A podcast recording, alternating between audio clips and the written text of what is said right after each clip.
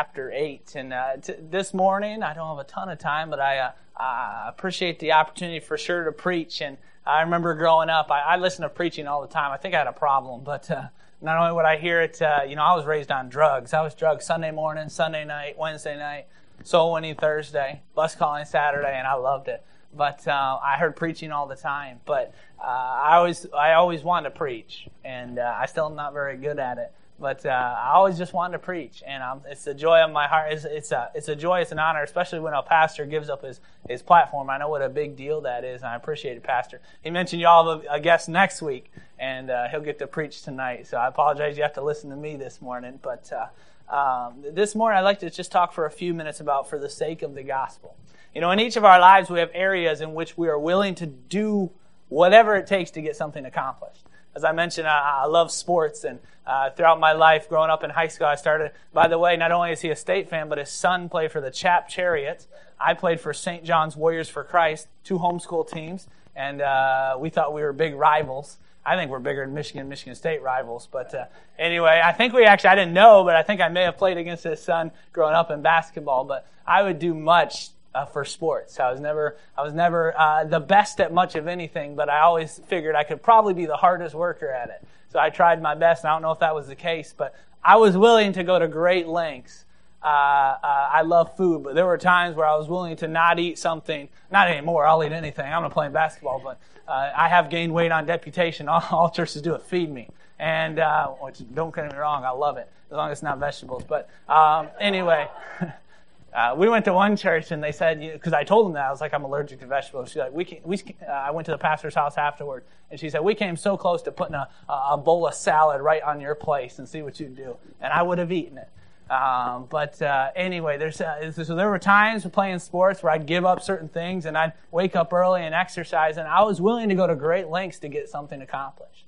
And I think each of us have that in our life, in, in our jobs, uh, whether you're, a, uh, you know, you start your own business or you work for somebody, trying to be successful. And, uh, you know, I'm, I'm young, uh, but, you know, learning about investing for the future and trying to uh, make sure I'm a wise steward for what God has given us. And I think that's important for each of us. But uh, we're willing to go to great lengths to get something done. We're willing to go to great lengths to accomplish a task. Or uh, I see, and your pastor mentioned you all did all this yourselves, and you went to great lengths to make this building as beautiful as it is. And uh, because you had a passion for it, you'd do anything. I'm sure there was a time. I know how building processes go at churches a little bit, and uh, there are times where you give up family time and sleep sometimes and different things for the sake of something for the sake of something, you'll do that. And I believe everybody, even, you know, I've heard it said, some teenagers maybe, or somebody who all they do is play video games all day, they don't have any passion or anything. Well, that's not true.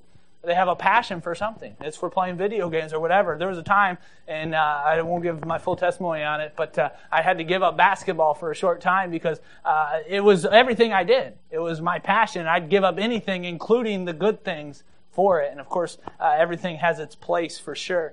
But every one of us has a passion and a drive for something. And we ought to be passionate. As Christians, we ought to have a drive. And I remember my dad taught it, would teach us that in the workplace, as a Christian, you ought to be the hardest worker. Doesn't matter what job. If you signed up, don't complain about what they're paying you, because if you signed up for them to pay you that, uh, I've heard it said, you know, I'll work off what you pay me. That's not true. I'll work my hardest no matter what you pay me. And of course, I want to find, before I start that job, make sure it's what I need and can do. And uh, I worked some jobs in college. And there was a time I was working in college. I was going to class. Then I work at 6 at night to 6 in the morning, get up for 8 o'clock class and do it all over again. And I wouldn't advise it. We were dating at the time. I don't remember anything about it. But uh, uh, I just make up stuff. Uh, I'm sure I bought her a lot of, I probably didn't buy her anything. I was broke. Um, but uh, anyway, uh, but you know, I was willing. We're willing to go to great lengths for the sake of something. And th- this morning, I'd like to see, uh, make sure we're we're willing to do whatever it takes for the sake of the gospel. And I just like you not to uh, obviously listen to me because I think I'm preaching what God gave, but kind of look into your own heart and and see in your life. You know, you don't really know me, and I don't really know you. Uh, if you knew me and how bad of a sinner I was, and if I knew you and how bad of a sinner you are, and uh, uh, but I think this morning we can uh, all agree that the gospel needs to go to the whole world. And last I checked, uh, right out these doors is part of the whole world. and will you'll go to work tomorrow or will you go shopping or to school or this afternoon or your Sunday afternoon restaurant that you maybe go to every uh, uh, every week or whatever it is. That's part of the whole world. And there's a lost. Is there somebody lost and on their way to hell? And if not that, there's somebody who needs encouragement uh, from a Christian. Doesn't need them to complain about everything and be upset and and frowning all the time. They need somebody. And will you do it for the sake of the gospel? The gospel is the glad tidings of the kingdom of God the glad tidings of salvation through Christ. Uh, the Bible says that we're to go into all the world. That we've been, uh, we call it the Great Commission. It doesn't say that necessarily in the Scripture. but we call it the Great Commission. And I think many of us here have been commissioned to do things. At our job, we've been commissioned to be the supervisor. Uh, been commissioned to go do something, or given the authority to go do something. We've never been commissioned with something as important as reaching the world with the gospel. And you know who God chose? God chose Christians. You know, I think sometimes of all the all the avenues God maybe could have chosen to use, He's used fallen man. Uh, the man who uh, originally He created a perfect place, a perfect world for us, and created us perfect, and yet we messed up.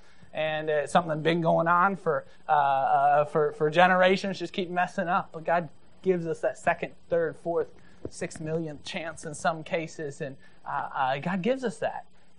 And He's chosen fallen man to reach the world with the gospel. And I don't say this in any blasphemy or demeaning or anything, but God doesn't have a backup plan to reach the gospel uh, or to reach the world with the gospel. We're it. And He's commissioned. I love the fact that He commissioned us, but didn't say, hey, go reach the world, figure out how to do it. You know, you're on your own. You just do make it happen. I've done that sometimes at different places I've worked and uh, maybe different areas in my life. They said, you know, do this. This is what I want you to do, but, you know, figure out how to do it. God didn't do that. God empowered us to reach the world with the gospel. Uh, God, God gave us everything we need to reach the world with the gospel. He gave us the people. He's given us the money. And we don't think we have it, but uh, we have uh, the money to be a part of reaching the world with the gospel. And He gave us the, uh, the resources, no matter how frail or how, how many physical ailments we think we have, God gave you the ability to be a part in reaching the world with the gospel. Some of us go physically to different countries. I believe we all should go physically. We all should go spiritually by our prayers. And we all should go financially everywhere. See, I'm going to Nigeria, but uh, I can't reach, uh, uh, we're in Haslett, right? I can't reach Haslett with the gospel. I try to stay away from Lansing and the Spartans. Oh man, I said it again. I'm about to get in trouble. But uh, uh, anyway, uh, this, the Spartans need, man, I got need the gospel, but I got to stop with that. Anyway, everywhere we go is part of the gospel. And I can't be in Nigeria and here, so there's got to be a partnership. And most of us can't be in Nigeria, and I can't be in China. And uh, the Bible says in Acts 1, verse 8, which are, it says that word both, Judea and Samaria, and I'm not quoting it right, Jerusalem, and to the uttermost part. That both means at the same time. And last I checked, you can't be in two places at once. My wife's happy because she can only handle one of me. And uh, we can't be in two places at once, but we've got to reach the whole world at one time. And we do that with our prayers and serving where we're at and, and, and, financially. That's how we reach the whole world with the gospel. But what will we do for the sake of the gospel? First off, if you'll take your Bibles to Second Corinthians, we may not go through each. each uh, I've got some different scriptures. Keep your Bible open. I want you to hear what it has to say, not what I have to say for sure. The Bible says in Second Corinthians chapter 11, I'm just going to start reading it. Second Corinthians 11, 23. Are they ministers of Christ? I speak as a fool. I am more, and labors more abundant, and stripes above measure, and prisons more frequent, and deaths oft. Of the Jews, five times received I forty stripes, save one. Thrice was I beaten with rods. Once was I stoned. Thrice I suffered shipwreck. A night and a day I have been in the deep. In journeying often in perils of water, in perils of robbers, in perils by mine own countrymen, in perils by the heathen, in perils in the city, in perils in the wilderness, in perils in the sea, in perils among false brethren. You know, every time I read that, that's Paul oh, some of the things he went through, I think, man, I've got it made. I've got it made. I haven't gone through much of that stuff. And I, I, love reading about Paul, as I mentioned earlier, talking about David. I love finding great men and finding what great and what made them great. And Paul's another great example. But first, my first question is, where will you go for the sake of the gospel? And when sometimes when you're asked a question or something like that, to answer it adequately, you have to ask yourself, where won't I go? Where won't I go for the sake of the gospel? Because if you can answer that, where I won't go, I've already settled in my mind, there's no way I can go there for the sake of the gospel. You answered the first question of where will you go for the sake of the gospel? Where will you go? First of all, physically. is physically, is there a place too far? You know, oftentimes I'm at missions conferences all the time, obviously raising support and different things. And I love missions conferences. I think it's amazing. I get to be like at a, it's essentially like being at a revival meeting all the time. And uh, so I, am always fired up and everything. And, and uh, uh, but you always hear, you know, the speaker will say something like, if any of you young people, you know, feel God wants you to be a missionary. And sometimes I wonder, what about the old people? And trust me, my grandma, she lives in DeWitt, Michigan. She taught me, you don't call them old. What about the wise people, the, the gray haired people, whatever you'd like to say? But uh, are we all? And, and, it's not so much that uh, we're called to go, but do you struggle with the possibility? Uh, uh, some of us have already made a decision. You know, I'm where I'm at. I've been here for 20, 30, 40, whatever it is, and uh, I'm set. But what if God changed that? And I'm not saying this morning, and I don't, I don't ever want somebody to be called by another person. If you're called by a person, you probably shouldn't go where that person's calling you. Figure out where God wants you to be. Are you willing? And that's what it will come down to. Where will you go for the sake of the gospel? Physically, is there a place that's too far? Is there a concept that's too hard to grasp? Is there something like, man, God, if you wanted this, there's just no way. I mean, crazy people do that stuff. And, and is there a place that's too far? What parameters have you given God? You know, what I found, I mentioned this to your pastor, we were talking about something, but God always qualifies those he calls. And uh, you're looking at something who's not very qualified in a lot of areas. But I said yes to God, and uh, the cool thing, it takes the pressure off me because if God wants me to go somewhere, He's got to do it. He's got to raise the funds. He's got to show me what I need to do. I can't do it. And I'll just follow God wherever He leads me and just take the next step. And if I do that, if God wants it done, He's going to be the one to do it. You realize that uh, we can have a great ministry, and I'm all for longevity in ministry. And, and, the guys like that are my heroes. Pastors, especially who work two jo- a second job, those guys are my heroes. And, and people who show up faithful for church, y'all, my you're really my heroes. Um, because you made the gospel something big in your life. And we all can do better at it. Trust me, you're looking at someone who can do better at making the gospel a bigger fact in my life. But God always qualifies those He calls. If you know God wants you to witness to your neighbor, you may be unqualified. You may stutter. You may not be able to talk right, and that's okay because if God wants you to do it, uh, did you know you don't save people? You're not the one who saved, and if you are the one who saved them, they're not getting saved. You tell people. I've never one time tried to save somebody. I just got to tell them. That takes all the pressure off. I just got to go to Nigeria and tell people about Jesus Christ. I don't have to save them. I don't have to forgive their sins for them. I just have to tell them and God will qualify those who He calls. What parameters have you given God? You know, when I, I graduated college in May of 2017, uh, and I went to, uh, I knew we didn't want to start deputation right after getting married, so we went and worked at my brother's church. So I moved there right away in May of 2017 to Muncie, Indiana, and God had already given me a job. I, I had a CDL, so I drove for ABC Supply. It's a national company. I don't know. I, I know there's some in Lansing and uh, delivering exterior building products. And I drove a flatbed with a uh, with a forklift, a Moffett on the back. We called it a pig, but the pig on the back, whatever. And I did that for uh, from May of 2017 till two days or a couple days before Christmas. This last Christmas, we, I quit my job. We went up to Wisconsin for Christmas with my wife's family, and we started deputation. But when I signed up for that job, the first thing I asked my boss, uh, he wasn't my boss yet, but when I had my interview, I said, "Will you ever make me work on Sundays?" And I just had to. I, I, just won't work. A, I don't want to skip church and work a job on Sunday. And he told me no. And I gave him some parameters. And I asked, you know, what time will we get out? You know, can I make it to Wednesday night church? And uh, I love working. I love working hard. And God gave me that job, and it was a great job for the time I needed it. Uh, but I wanted to make sure to keep things in perspective and keep them in their right order and right place. And I gave my boss parameters. I said, you know, I can only be there at this time because uh, I couldn't be there on Sunday, and I wouldn't have. And I, he never asked me to, just like he promised. And but I had parameters. And the problem is, some of us do that with God. We sit down with God and say, God, you can have me here and you can have me in this place, but after this time, and when I go with these friends, or, or when I go to do this errand, you can't have me at that time. We don't do it consciously, but we really do. We give God parameters. Where will you go for the sake of the gospel? Uh, in uh, Matthew 9:35, we won't go there, but who will you help for the sake of the gospel? Who will you help? And again, if you just flip that question and ask, who won't you help? Yeah, I've been guilty of it so many times. I look at somebody and maybe they're uh, uh, so full of tattoos or something, and I think, man, uh, what's that guy's problem? What's their problem? What's wrong with them? Uh, you know, why are they there? They, they don't even deserve help. And I think we've all been there at some point. Maybe it's not tattoos or piercings or whatever it may be. I don't know what your hang up is sometimes. I know there have been times where I look at somebody and my first reaction is, man, they're nasty or I don't want to be around them or they're doing stuff I would never do. And, uh, but who will you help for the sake of the gospel? The best way to answer that, who won't you help for the sake of the gospel? Who won't you help for the sake of the gospel? Is there family members that you've been so bitter at for so many years that you can say, I can never help that person?